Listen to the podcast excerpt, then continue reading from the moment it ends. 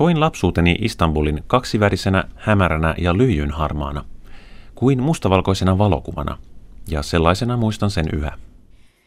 Näin kirjoittaa Orhan Pamuk kotikaupungistaan Istanbulista. Nykyisen Turkin alueen historia on ollut suurta vastakohtaisuuksien historiaa. Matka kreikankielisestä Itä-Roomasta Osmannien islamilaiseen suurvaltaan ja sen jälkeen katsensa länteen kääntäneeseen sekulaariin Turkkiin on ollut päätä huimaava. Erityisesti historia konkretisoituu Istanbulissa, joka on tämän neliosaisen sarjan keskipiste. Kun istun Bosborin rannalla ja katselen valon ja varjon leikkiä veden pinnassa, päätäni huimaa. En välitä, olenko idässä vai lännessä, sillä olen Istanbulissa. Näin kaupungin on kokenut arkkitehti Juhana Heikonen. Minkälaisena kaupunkina Istanbulia voisi luonnehtia? Mä tiedän jotenkin itse niin kuin tämmöisen oman kiinnostuksen kohdalta Roomaan liittyen, niin mä näkisin Istanbulinkin myös sellaisena mielenkiintoisena spagettina, jossa on herkullisia sattumia, jumalaton määrä historiallisia kerrostumia aina kreikkalaisista lähtien ja nykypäivään saakka. Sen takia Istanbul on mielenkiintoinen. Mistä suunnasta sä itse aina lähestyt Istanbulia, jos sä tuut, niin miten sä katsot sitä, miten sä tuut kaupunkiin? Jos mä saisin itse valita, miten tulla kaupunkiin verrattuna siihen, että lentää lentokoneella Istanbulin kansainväliselle lentokentälle niiden jättiläismäistä lähiöiden ylitse, niin mä ehkä mieluummin kuitenkin tulisin Aasian puolesta, puolelta ja näillä lautoilla, jotka sitten kulkee Aasian puolelta Euroopan puolelle ja mukavasti juoden teetä siinä lauttamatkan aikana. Nehän on samanlaisia söpöjä lautteja, jotka kulkee Helsingin keskusta ja Suomenlinnan välillä. Tämä olisi tämä, minkä mä ehdottomasti suosittelisin, mutta tietenkin matkustaminen sinne olisi silloin paljon hankalampaa ja kalliimpaa. Sitten kun sinne Istanbuliin saavutaan, niin arkkitehti tutkija Juhana Heikonen, mikä olisi se paikka, mihin sä menisit? Ensimmäinen paikka olisi kyllä varmasti, että nyt täytyy olla tässä vaiheessa aivan täysin tylsä. Menisin kyllä varmasti sinne Hagia Sofia, mutta täytyy sanoa, että tämä ensimmäinen kerta, kun käyn Istanbulissa, niin, niin se oli tämä ensimmäinen paikka, missä silloin tuli käytyä, niin mentiin tota Galatan puolelle ja aurinko oli mukavasti laskemassa ja sitten kiivettiin tänne venetsialaisten rakentaman tornin huipulle katsomaan auringonlaskua Istanbulissa. Ja se oli suorastaan siis fantastinen hetki, koska samaan aikaan tuli iltarukousten hetki, jonka jälkeen siinä hämärtymisen kohdalla, niin ensiksi kuuluu yhdestä minareetista, sitten toisesta, kolmannesta ja sitten se vaan jatkuu ja se koko horisontti täyttyy näillä kutsuilla, joilla kutsutaan uskovaiset viimeiseen iltarukoukseen. Istanbulissa historiallisia muistomerkkejä ei suojella samalla tavalla kuin museoissa. Niillä ei ylpeillä, eikä niitä panna näytteille siten kuin länsimaisissa suurkaupungeissa, jotka ovat säilyneet suurten tuhoutuneiden imperiumien jäljiltä. Niiden keskellä vain eletään. Se on viehättänyt suurestikin länsimaisia matkakirjailijoita ja turisteja – mutta kaupungin tuntosarvet muistuttavat sen herkille asukkaille, että menneisyyden voima ja rikkaus on kadonnut sen kulttuurin mukana, ja että nykypäivä on niin köyhä ja sekava, ettei sitä voi edes verrata menneeseen.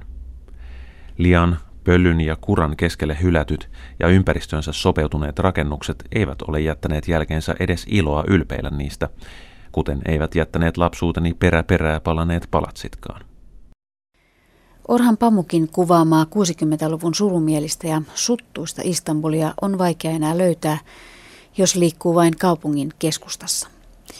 Sen sijaan on ilmeistä, että Istanbulin kaukainen menneisyys krekankielisenä Itä-Rooman keisarikunnan pääkaupunkina ja tuon ajan jättämät jäljet aiheuttavat edelleen hämmennystä nykyturkkilaisille. Jotkut Byzantin ajasta kertovat massiiviset rakennukset ehtivät jopa vaipua unholaan – kuten keisari Justinianuksen vuonna 532 jälkeen Kristuksen rakennuttamat maanalaiset vesisäiliöt. Vasta tuhat vuotta myöhemmin löydetyt säiliöt toimivat sitten sulttainin asuttaman palatsin vesivarastoina. Oppaani Esko Naskali on asunut Istanbulissa jo vuosikymmeniä ja hän opettaa persian kieltä Marmara-yliopistossa. Niin, ne vesisäiliöt, mistä ne oli kyse? pitkän aikaa, että niistä ei tiedetty, että ne on mitään.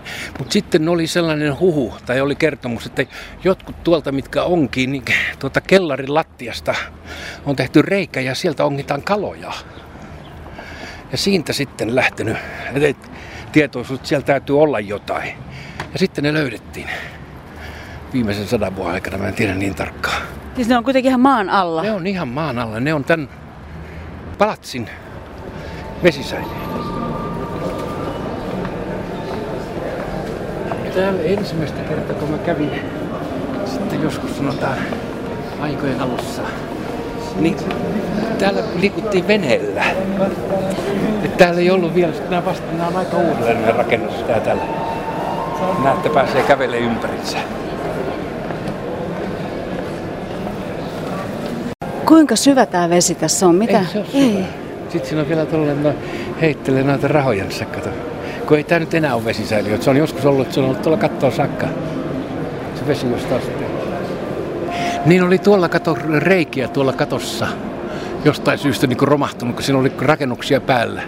Niin kuin tuollakin näkyy tuon reikää. Niin ne oli sieltä sitten, kato, onkinut kaloja, kun tässä on kalojakin vielä. Katsotaan nyt. Tämä on Justinianuksen tekemä, niin kuin näin. Tämä on valtava määrä näitä pylväitä. Sanotaanko siinä mahdollisesti, kuinka paljon pylväitä täällä on? Tässä on 336 Ui. marmoripylvästä. Ja se on niin kuin 9804 metriä. Tässä on 12 riviä niitä, noita pylväitä. Ja jokaisessa on niin kuin 28. Aika huima ajatus, että tällainen näin iso rakennelma on ollut piilossa, että eikä ihmiset ole tiennyt, mitä täällä maan alla on. Niin, no kun sitä on rakennettu uudestaan ja uudestaan, kato, eikä sitten enää, kun on tullut normaalit vesijohdot, niin sitten ei ole tarvittu tätä enää käytössä ollenkaan. Tässä on vähän liukasta niin, että jos tämä kaareva viettää, niin sitten mä oon tuolla Justinianuksen säiliössä. Sieltä, niin mutta onneksi sitä nyt sinne nyt ei oikein pysty hukkumaan. Mutta tästä vielä jostain tippuu tuota vettä, mä en tiedä miten. Oliko sulla käsitystä, että onko tämä tarjonnut vettä pelkästään palatsille vai koko kaupungille? Joo, eikö tämä on pelkästään palatsi? Eli täältä on tullut kylpyvesi, juomavesi. Kaikki, kaikki toho. Tänne on tuotu vesi, sitten ne on noin vesijohdot, tai siis ne. Näitä on useampiakin. Tässä on yksi ja sitten tuolla vähän matkan päässä on, on toinen, mutta se ei ole näin iso. Näin isossa kaupungissa, kun tämä on aina ollut iso kaupunki, niin on, t- on vesiongelma ollut joka... Se hoidettiin näillä, näillä maanalaisilla säiliöillä. Bysantti on monimielinen termi, eikä tutkijoilta aina tahdo saada vastauksia siihen, mitä bysantti on. Nykyisen tutkimuksen yksi päähuomio onkin keskittynyt Bysanttiin liittyneiden väärien mielikuvien kumoamiseen, eli sen kertomiseen, mitä Bysantti ei ole. Tästä lähdemme liikkeelle myös Helsingin yliopiston tutkijan Mika Hakkaraisen kanssa. No silloin tutkitaan kreikan kielistä kulttuuria keskiajalla. Bysanttihan oli Rooman imperiumin itäinen osa. Bysantti-terminä on hyvin tuore. Se on länsimaisten, länsi-eurooppalaisten humanistien kehittämä 1500-luvulla. Minkä takia äh, tämän Euroopan keskeän tutkimuksen rinnalla on tämmöinen erillinen, saman, samaa aikakautta tutkiva, jota kutsutaan kuitenkin ihan eri nimellä, että se ei mene keskeän tutkimuksen piikkiin? Se on oikein oivallinen kysymys ja sitä on tieteen traditiossa ihmetelty tutkijat itsekin, että miksi, miten on tällä tavalla ajauduttu tällaiseen tilanteeseen, mutta sillä on selkeät syyt, kun ajattelee kielen kautta. Läntinen keskiaikahan oli latinankielinen oikeastaan, oppineiston kieli on latina. Ja sitä kautta voidaan sanoa, että me, me myös me Suomessa olemme latinalaisia, mutta sitten rautaisirippu oli laskeutunut jo varhain. Tämän kielellinen rautaisirippu jo myöhäisantiikissa kreikkalaisen ja latinankielisen, kreikankielisen ja latinankielisen euro, imperiumin välille ja, ja se selittää myös paljon sitä, että, että meillä on tämmöinen eriytynyt laji, lajinsa, joka on bysantinistiikka. Eli Bysantissa puhuttiin kreikkaa? Bysantissa puhuttiin kreikkaa. Mitä tämä termi bysantti tai bysantium, mitä se merkitsee ja mistä se on peräisin? Taustalla on, on Konstantinopolin paikalla, Istanbulin paikalla sijainnut kreikkalainen kolonia Byzantion, joka perustettiin jo 400-luvulla ennen ajanlaskun alkua ja jonka sitten keisari Konstantinos nimesi uudestaan itsensä mukaan. Konstantinus suuri, ensimmäinen suuri 300-luvun alussa nimesi itsensä Konstantinoupolis. Konstantinoksen kaupunki, kun hän siirsi Rooman imperiumin pääkaupungin hallintokeskuksen sinne. Minkälainen kaupunki Konstantinopoli oli tuolloin Byzantin aikana? Se oli suuri ja mahtava kuningatar, niin kuin itse paikalla oman aikanaan kutsuttiin.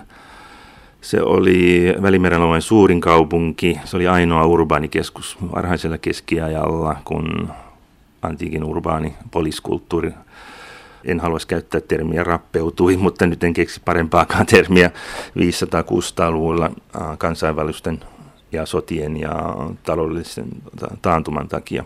Kaupunkikulttuuri lähestulkoon katosi. Ainoa, ainoa urbaaninen keskuksena säilyi Konstantinopoli. Miten laajalle sen näkisit, että Konstantinopolin merkitys ulottui?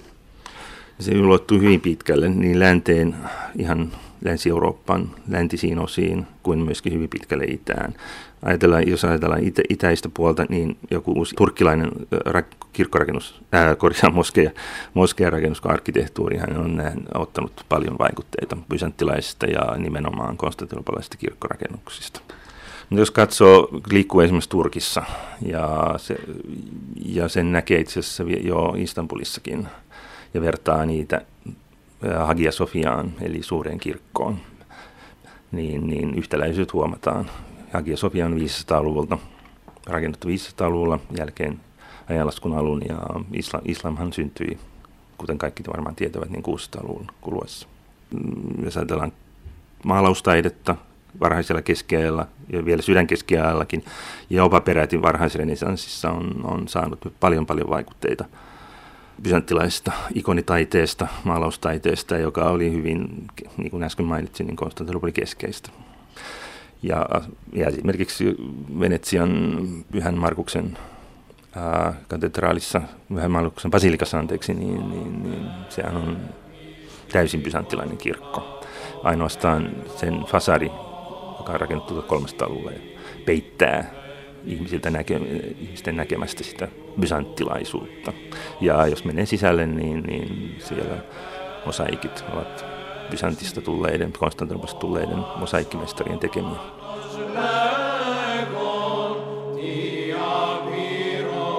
No, ja se on kyllä, tota, täytyy sanoa, että suuri määrä ihmisiä uskoo, että Hagia Sofian on varmaan arkkitehtuurin historian hienoimpia rakennuksia. Minä täytyy itse omalta kohdalta sanoa, että näin se kyllä munkin mielestä on, että onhan se aivan uskomattoman hieno rakennus. Että vaikka toimiikin näin tämmöisen niin kuin läntisemmän arkkitehtuurin historian puitteissa, mutta Hagia Sofian kohdalla täytyy sanoa, että arkkitehdit tekivät erinomaista jälkeä. Mikä siinä on niin hienoa? Mikä se sun silmissä on se hienous?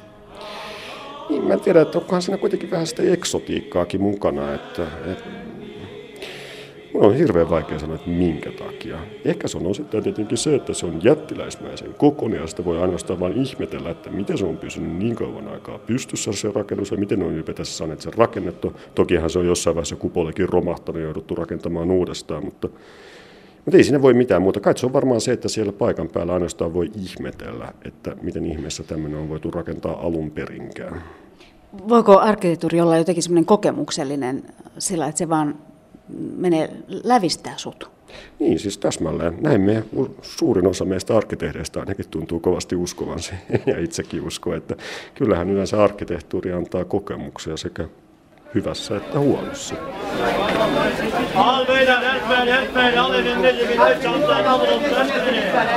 Se mielikuva, mikä Bysantista äh, näin äkkipäätä nousee, on, on juuri tällainen äh, mosaikkimainen mm, aika uskonnollinen mielikuva siitä, että Konstantinopoli Byzantin keskuksena oli jokseenkin äh, harras paikka, niin pitääkö se mielikuva paikkansa?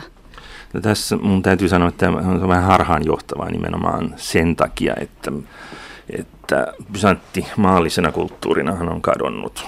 Ja ainoa instituutio, joka siitä on jäänyt näihin päiviin asti jatkumona näihin päiviin asti on kirkko ja ortodoksinen kristinuskon ortodoksinen muoto.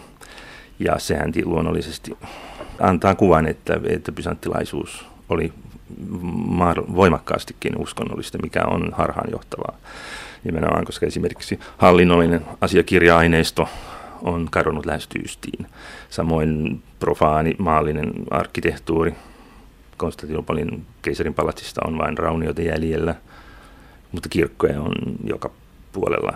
Ja ortodoksien kirkko, ekumenen patriarkaatti niin tavallaan edustaa edelleen tätä Byzantin jatkumoa. Ja mä nyt käyttäisin tilanne, tilaisuutta hyväkseni ja, ja korostaisin just tätä, että, että toisin kuin esimerkiksi latinalainen läntinen Eurooppa varhaisessa sydänkeskiajalla oli hyvin voimakkaasti kirkkoon sidottu kirkolliseen maailmaan ja, ja kirkko esimerkiksi kulttuurin ja opetuksen tukijana oli vertaansa vaille. Tilanne toisi, oli täysin toisin Bysantissa, Konstantinopolissa tai roomalaisten basileijassa, niin kuin he itse kutsuivat maallinen koulutusjärjestelmä myöhäisantiikista, roomalainen bysanttilainen trivium säilyy Byzantin loppuun asti. Ja siinä ei ollut osa, osa-aika-arpaa, teologialla osa-aika-arpaa. Byzantin aikakauden uskonnollisuutta arvioi tutkija Mika Hakkarainen. Kuinka asian näkee kirkkohistorian professori Matti Kotiranta Joensuun yliopistosta? Noin historiallisesti Byzantti on ollut ortodoksisen kirkon ydinalue, josta sitten tämä kristinusko nimenomaan tässä ortodoksisessa muodossaan levisi Balkanille ja Venäjälle ja Venäjältä Itä-Karjalle ja niin se on tullut myöskin meille. Mutta samalla näillä alueilla sitten omaksuttiin oikeastaan bysanttilainen jumalanpalveluselämä, kirkkoarkkitehtuuri ja kirkkotaiteen muodot ja, ja näitä kehitettiin edelleen. Mutta kun sanon tämän, niin on hyvin olennaista huomata, että, että Byzantin maailman tämä maallinen korkeakulttuuri, jolla nyt tarkoitan antiikin kreikkalaista filosofiaa ja kreikan kieltä ja siihen liittyviä asioita, niin ne eivät levinneet näille alueille. Esimerkiksi Platonin teoksen ensimmäiset käännökset löytyvät niinkin myöhään Moskovasta kuin 1600-luvulla, ja Aristoteleen teokset käännettiin vasta 1800-luvun lopulla. Joten voisi sanoa, että siinä mielessä on niin väärin pitää niitä tai näitä alueita niin kuin Byzantin henkisinä jatkan, kuten aika usein ongelmattomasti tapahtuu. Siis ei ollut olemassa mm, tämmöistä bysanttilaista kansanyhteisöä siinä merkissä, niin kuin olisi brittiläinen kansanyhteisö. Ja meillä Suomessakin itse asiassa 1960-luvulle pitkälle niin sanotun kanonisen kriisin seurauksena, jolloin Suomen ortodoksinen kirkko halusi tehdä pesäerän Moskovan patriarkaattiin, alettiin ortodoksisessa historiankirjoituksessa yllättäen korostaa vanhan valaman attosyhteyden kautta suomalaisen ortodoksisuuden yhteyttä, ei Karjalaa, vaan suoraan, suoraan Bysanttiin. Ja, ja luulen, että tämä on ollut osittain tiedostamaton tendenssi, joka selittyy oikeastaan näistä vaikeista historiallisista ajanjaksosta, valvontakomission ajanjaksosta, jolla meillä sodan päätyttyä elettiin.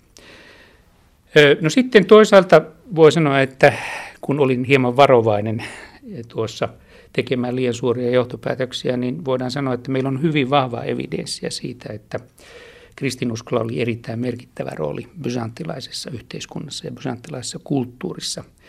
Koska Byzantin kulttuurin tärkeimmät tunnusmerkit olivat ensinnäkin se, että se oli kristitty, toiseksi se, että valtion ja hallitsevan yläluokan kieli oli kreikka, ja kolmantena ja ehkä erässä mielessä tärkeimpänä myös se, että koko se poliittinen aatemaailma perustui samaistumiseen itse asiassa Konstantinus Suuren hallitsemaan ja kristinuskon kääntyneen Itä-Rooman keisarikunnan kanssa. Ja sitten on minusta hyvin tärkeää huomata se, että, että kirkko oli yksi vaikutusvaltaisimpia aatteellisia ja taloudellisia laitoksia myöhäis-Rooman ja Byzantin maailmassa. Jo 500-luvulla meillä on ihan siis dokumentteja siitä, että kirkon maallinen omaisuus ylitti koko valtion budjetin, kun siitä otettiin pois tämä sotalaitos, joka tietysti oli valtavan kallista pitää. Ja tätä kristillistä keisarikuntaa sitten jumalallisella valtuutuksella johti Byzantin keisari. Ja sitten kaksi hyvin tärkeää pointtia tässä on se, että myöskin keisarit ymmärsivät käytännöllisen tehtävänsä kirkon suhteen kahtalaisesti. Ennen kaikkea he olivat kirkolliskokousten koolle kutsujia Ja sitten he pitivät huolta myös siitä, että kirkon aatteisiin sisältyvät periaatteet näkyivät sitten myöskin keisarikunnan lainsäädännössä. Keisarit olivat hyvin vahvasti mukana sekä kirkon politiikassa että myöskin teologisissa kysymyksissä. Keisari oli selkeästi itsevaltias hallitsija, joka sai valtansa suoraan Jumalalta ja jonka tehtävänä oli ylläpitää järjestystä ja sopusointua niin kuin taivasten valtakunnassa ikään. Häntä pidettiin eräässä mielessä tässä kristillisellä kautena, ei siis Jumalana, mutta eräänlaisena Jumalan ikonina. Sen vuoksi myöskin tähän Bysanttiin kuului hyvin, hyvin niin kuin elimellisesti seremoniat ja erilaiset rituaalit hovielämässä. Ja, ja niiden myöskin nähtiin toimivan esikuvana muulle yhteiskunnalle ja koko ympäröivälle barbaarien maailmalle. Miten muuten, Matti Kotiranta, jos pääsit kärpäiseksi kattoon yhteen näistä kirkolliskokouksista, mitä Byzantin aikana pidettiin, niin minkä, mihin sinä menisit surisemaan? No ehkä mä menisin tuohon Nikian Konstantinopolin 381 kokoukseen siinä mielessä, että silloin oli jo pahimmat riidat ehkä niin kuin takanapäin ja, ja silloinhan myöskin sitten muotoiltiin tämä Nikian Konstantinopolin uskon tunnustus.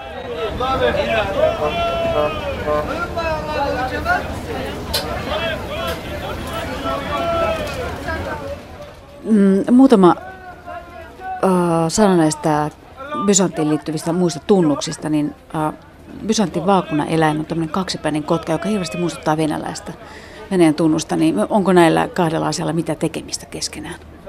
Tämä saattaa kuulostaa vähän, vähän, vähän ikävältä, mutta mun täytyy nyt sanoa, tämä on, tämä on yleinen harhakuva, että Byzantin virallinen embleemi tunnus olisi ollut kaksi, kaksipäinen kotka. Se ei pidä paikkaansa ollenkaan. Keisarin lipuissa ja rahoissa oli kuvattu Kristus tai keisarin itse, tai keisarillinen kuva. Kaksi, miksi kaksipäinen kotka on on muodostunut tämmöinen käsitys, että kaksipäinen kotka on, on Byzantin symboli, niin sillä on, se on edelleenkin oikein hyvä kysymys ja, ja tämmöisen tutkimuksen väärti, voisi sanoa. Mutta uh, sillä on tällaisia taustoja esimerkiksi, että viimeinen dynastia, hallitsijadynastian, Palaiologos-dynastian erilaisissa kuvissa, keisallisissa kuvissa on, heidän vaatteissaan on, kuvattu tämmöinen kaksipäinen kutka, ja se pitää kyllä paikkansa, mutta tuota, se ei varmaankaan, arvellaan, että se on ollut heidän paleologossuudun oma tunnus. Eli virallinen tunnus oli, oli Kristuskuva? Kristuskuva lipuissa ja rahoissa. Näistä Bysanttia hallinneista keisareista, niin minkälaista valtaa keisari käytti? Ja pystytkö Mika Hakkarainen nostamaan sieltä joitakin sellaisia merkittäviä hallitsijoita ja, tai, tai tästä jatkumosta? Miten, miten sitä istuinta käytettiin?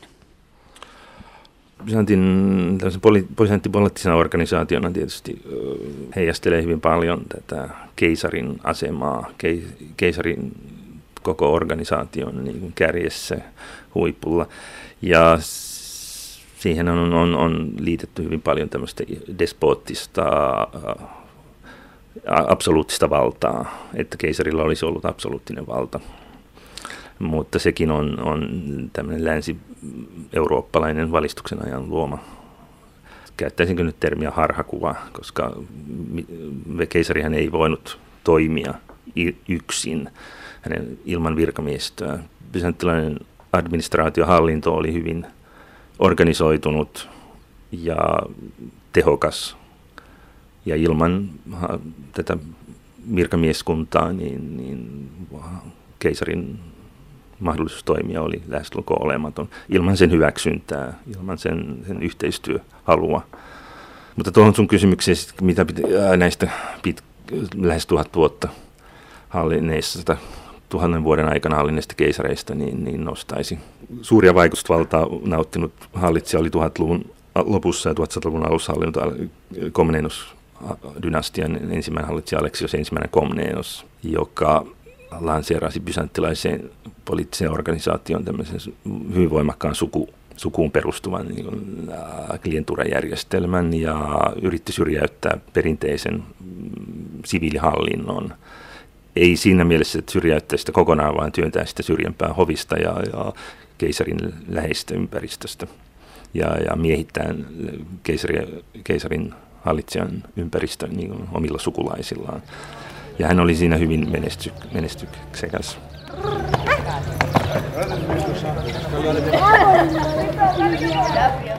Mainitsit äsken tämän sanan Istanbulin tai Konstantinopolin, nyt menee kaupungin nimet sekaisin jatkuvasti, Konstantinopolin muurin. Keitä vastaan tarvittiin pystyttää niin valtaisa muuri? Jos ajatellaan, että kun Länsi-Eurooppa tuhoutui aikoinaan kansallis- kansainvaellusten aikana, niin, niin vastaavan tyyppisen kansainvaelluksen koki myös itäinen osa. Arabi-invaasio alkoi 600-luvulla ja ulottui hyvin nopeasti vähän Aasiaan ja Istanbulia korjaamaan jätkäytetään termi, termi, terminologinen ongelma, että Konstantinopolia piiritettiin useaan otteeseen 600-700-luvulla Arabien toimesta. Sitten Konstantinopolia piiritettiin myös monen otteeseen myös, myös lännen taholta, esimerkiksi bulgaarit kävivät hyvin, hyvinkin usein niin koettelemassa onneaan. Muureihin satsattu taloudelliset voimavarat, niin, niin kyllä tulivat hyvin monen kertaa takaisin. Ja Konstantinopoli vallattiin oikeastaan ensimmäisen kerran vasta 1204, ja se tapahtui taas meren puolelta, kun neljäs ristiretki venetsialaisen, Venetsian tasavallan tukena pystyi ylittämään muurit. On 1453 tämä draama, joka näyteltiin silloin, kun sulttaani Muhammed piiritti Konstantinopolia ja valtasi sen sitten kolme kuukautta kestäneen piirityksen jälkeen. Ja tässä tämän piirityksen yhteydessä niin muodit kärsivät valtavia vaurioita ja osittain romahtivatkin, eikä niitä ole itse asiassa koskaan sen jälkeen rakennettu uudestaan tai korjattu. Ja a, nythän maamuurihan on, on, siis lännessä oleva maamuuri on suhteellisen hyvin säilynyt. Ja nythän siitä on kansainvälisellä rahalla sitä on, on restauroitu ja se nyt näyttää lähestulkoon paikkapaikoin lähestulkoon uusi, uudelta, juuri rakennetulta, kun kaikki on putsattu ja sitä on osittain rekonstruoitu. Ja, mutta sitten merimuurithan ovat lähestulkoon kadonnut. Siitä on, on erilaisia pieniä pätkiä siellä sun täällä osittain rakennuskannan, rakennuskannan sisällä. Paras oikotie pelastua suuren imperiumin jälkeensä jättämältä surulta on näet viisi veisata historiallisista kohteista ja kuitata olankohautuksella jopa rakennusten nimet ja niiden arkkitehtoniset erityispiirteet. Niin tekevät istanbulilaiset köyhyyden ja tietämättömyydenkin tuella. He vähät välittävät historiasta. He kohtelevat vanhoja rakennuksia ikään kuin ne olisi rakennettu tänään. He napsivat kaupunginmuurista kiviä ja käyttävät niitä omissa rakennustöissään – tai ryhtyvät korjailemaan ikiaikaista muuria betonilla. Näin kirjoittaa Orhan Pamuk. Yhdestä Konstantinopolin pahimmista tuhoista vastasi kristitty länsi. Neljäs ristiretki pysähtyi rahojen loppumisen vuoksi kristillisen maailman tärkeimpään kaupunkiin. Selitäpä Mika Hakkarainen, minkä vuoksi, kun tiedetään, että, että neljäs ristiretki tuhosi kaupunkia, ryösteli sen aarteita ja muun muassa Agia Sofiasta ryösti näitä kirkon mosaikkeja ja muuta, niin minkä vuoksi läntinen kristikunta lähettää ristiretkijoukon ryöhväämään toista kristillistä kaupunkia? No, tätä kysymystä on historiantutkijat selvittäneet hyvinkin kauan ja mä en henkilöstö oikein uskaltaisi mennä sanomaan mitään selkeää vastausta, miksi näin oli. Kyseessähän voi yksinkertaisesti voidaan vain sanoa, että se oli silkka ahneus näinkin yksinkertaisella selityksellä. Taustallahan oli tietysti Venetsia ja Venetsian tasavallan poliittinen suhtautuminen Byzantin imperiumiin.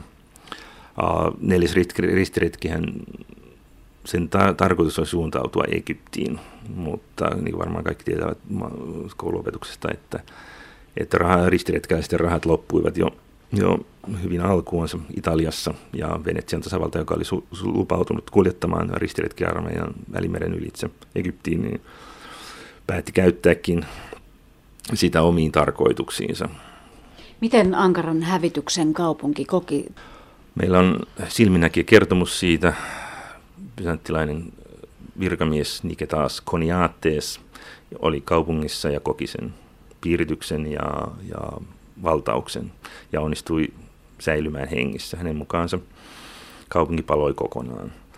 Kirkot ja palatsit ryöstettiin ja jaettiin, ryöstösaalis jaettiin perintöön, sodankäynnin perinteiden mukaisesti niin valloittajan kesken. Ja tästähän on vielä, näistä saalista on vielä aika paljonkin näkyvissä Venetsiassa, Pyhän Markuksen basilikassa. Kaikki varmaan tuntevat tämän neljä ratsua, pronssirevosta basilikan katolla.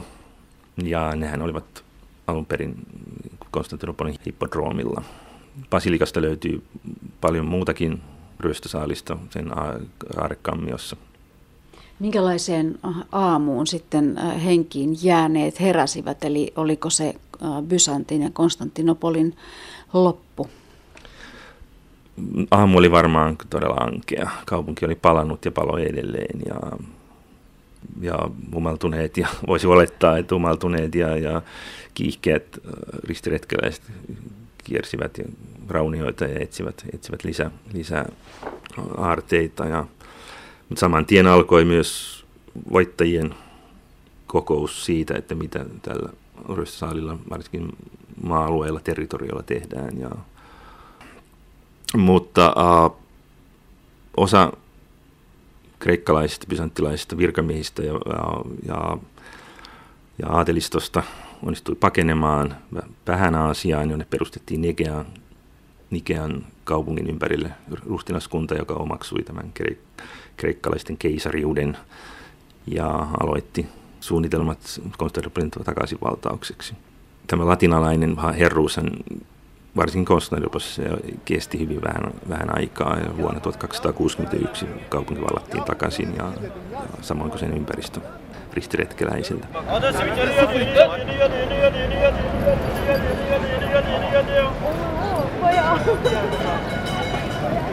Miten nykyturkki suhtautuu tähän bysanttilaiseen perinteeseensä? Kokeeko se, että, että se on jollakin tavalla sen jälkeläinen?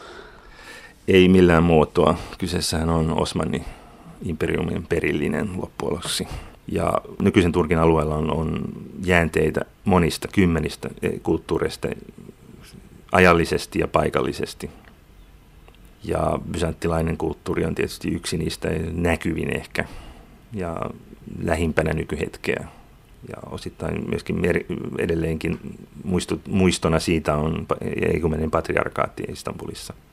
Kuinka siellä on sitten suhtauduttu näihin, näihin Byzantin äh, rakennuksiin? Onko se, osoittaako se tämä perinteen katkeaminen myös sitä, että niistä ei ole välitetty vai ko- koetaanko ne kuitenkin arvokkaiksi? Mun, on, mun käsitykseni on, että on hyvin ky, ki, hieman kiusallinenkin tekijä nämä muistot kreikkalaisuudesta. Ja niiden säilyminen on ollut hyvin, hyvin haurasta. Hagia Sofia tietysti on säilynyt esim, eri, erinomaisen esimerkkinä, mutta sehän oli todellakin 1930 vuoteen 32 asti niin moskeijana. Mutta mä uskaltaisin sanoa, että, että kysymys on, on edelleen vähän, vähän ongelmallinen. Voisi kuvitella, että toisaalta Turkille olisi edullista nykyaikana matkalla kohti Euroopan unionia, niin myös korostaa näitä bysanttilaisia juuria ja saada sieltä tällaista eurooppalaista taustatukea. Aivan, nimenomaan. Se olisi itse asiassa lähestulkoon, voisi sanoa tässä, hyvinkin erinomainen ase tässä tunkeutumisessa Eurooppaan, muistuttaa, muistuttaa Eurooppaa siitä, että, että Turkin alueella on, on kulttuuria, on kukoistanut kulttuureja, jotka ovat eurooppalaisen kulttuurin perusta. Mutta en ainakaan itse ole vielä huomannut, että, että turkkilaiset olisivat käyttäneet tällaista keinoa. Mutta aina muistettava se, että kansallisvaltio on aina kansallisvaltio ja mehän tiedämme sen Suomessakin meillä täällä, että, että, että kansallisvaltiossa asuu yksi kansa ja sillä on yksi kulttuuri ja yksi menneisyys ja sitä ei ihan kovin mielellään korosteta tai edes muistella, että täällä saattaa olla muitakin. Miten muuten sitten, kun tämä äh, Osmanni valta nousi ja vakiinnutti itsensä Konstantinopolissa, niin äh, kuinka paljon näitä esimerkiksi Byzantin kirkkoja muutettiin moskeijoiksi? Kun äh, puhutaan siitä, että, että annettiin toisuskoisten säilyttää tietty vapaus ja oikeus omaan uskontoonsa, mutta miten näiden kirkkojen laita oli? valloittajasulttaani Fatih Sultani Muhammed antoi patriarkaatille, ekumeniselle patriarkaatille täydet valtuudet toimia. Ja alkuvaiheessa sulttaani Muhammedin aikana niin ainoastaan oikeastaan Hagia Sofia muutettiin moskeijaksi. Ja patriarkatille annettiin käyttöön pyhien apostolien kirkko, joka oli toiseksi suurin kirkko ja merkittävin basilika, Konstantinus suuren rakennettava basilika nykyisen Istanbulin yliopiston paikalla. Mutta äh, tilanne muuttui sitten myöhemmin eri sulttaanien aikana ja vähän tämmöinen poliittis-kulttuurinen ilmapiirin myötä sitten pikkuhiljaa monet kirkot muutettiin, muutettiin su- moskeijoiksi ja, ja esimerkiksi nykyisin äh, patriarkaatin alaisista kirkoista ei kai muistaakseni yksikään ole rakennettu Byzantin aikana, että ne ovat myöhäisimpiä. Eli he ovat menettäneet kaikki vanhat kirkkonsa, mitkä ovat säilyneet. Byzantti ei kiinnosta valtion yliopiston historian tutkijoita Turkissa. Sen vahvistaa Fuad Köprülü, jota tulkkaa Esko Naskari. Ee, Türkiye'deki üniversitelerde Bizans tarihi e, dersleri, araştırmaları tabii. Tietenkin täällä Turkissa valittavasti niin kuin Byzantsin tutkimus ei ole samalla tavalla, eikä ole tar- yhtä paljon kuin sanotaan länsimaissa. E, Avrupa tarihi, e, Bizans tarihi yoğun e, ise e, doğal olarak Tietenkin niin kuin joka maassa ihmiset on ja historioitsijat on enemmän kiinnostuneita omasta historiastaan. Ja tämä on tietenkin yliopistoissa myös, että enemmän ollaan niin kuin Turkin ja turkkilaisten historian kanssa tekemisissä. Ja tämä on jäänyt vähän vähemmällä tämä Byzantin tutkimus. E, diğer konuya gelince yani Bizans e, kurumlarının e, Türk e, kurumlar üzerindeki etkisi etkisi olup olmadığı meselesine gelince e, Turkkilaiset lähtivät liikkeelle Keski-Aasiasta, niin ensiksi ne valtasivat Iranin ja perustivat niin sanotun suurselsukkien valtakunnan. Ja ne löysivät sieltä Iranista sitten iranilaisen byrokraatian ja ja kun ne tulivat sitten nämä seltsukit, kun ne valtasivat Turkin tai osan Turkkia, niin ne toivat mukanaan tämän Iranista löytämässä kulttuurin ja hallitusmuodon. Ja tietenkin siinähän on otettava myös huomioon, että totta kai ne myös jolla, jollain tavalla täällä olevan pysanttilaisen kulttuurin vaikutuksen alaisena, vaikutuksen alaisena joutuivat.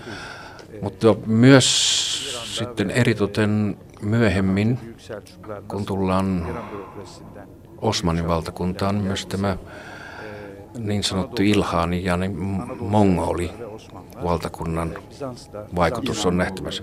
e, genel olarak Türk devletlerinin bir kompleksi e, olmamış. Yani Osmanlı Selçuklu için değil bütün Türk devletleri. Turkkilaiset on aina olleet hyvin joustavia, ja, mutta loppujen lopuksi ne on kuitenkin pitäneet sen oman, oman kulttuurinsa ja sen, siihen ne on vaan lisänneet sitten, mitä ne on löytäneet täältä, että ei voida sanoa, että tämä turkkila, turkkilaiset valtiot ja Turkki olisi jollakin tavalla Bisanssin jatko, vaan se on enemminkin ottanut vaikutteita joka puolelta, mutta loppujen lopuksi on kuitenkin se sama keskiaikaisesta lähtenyt turkkilainen kulttuuri ja sen mukaan niin kuin valtioymmärtäminen ja muu, mikä on niin kuin jatkoa.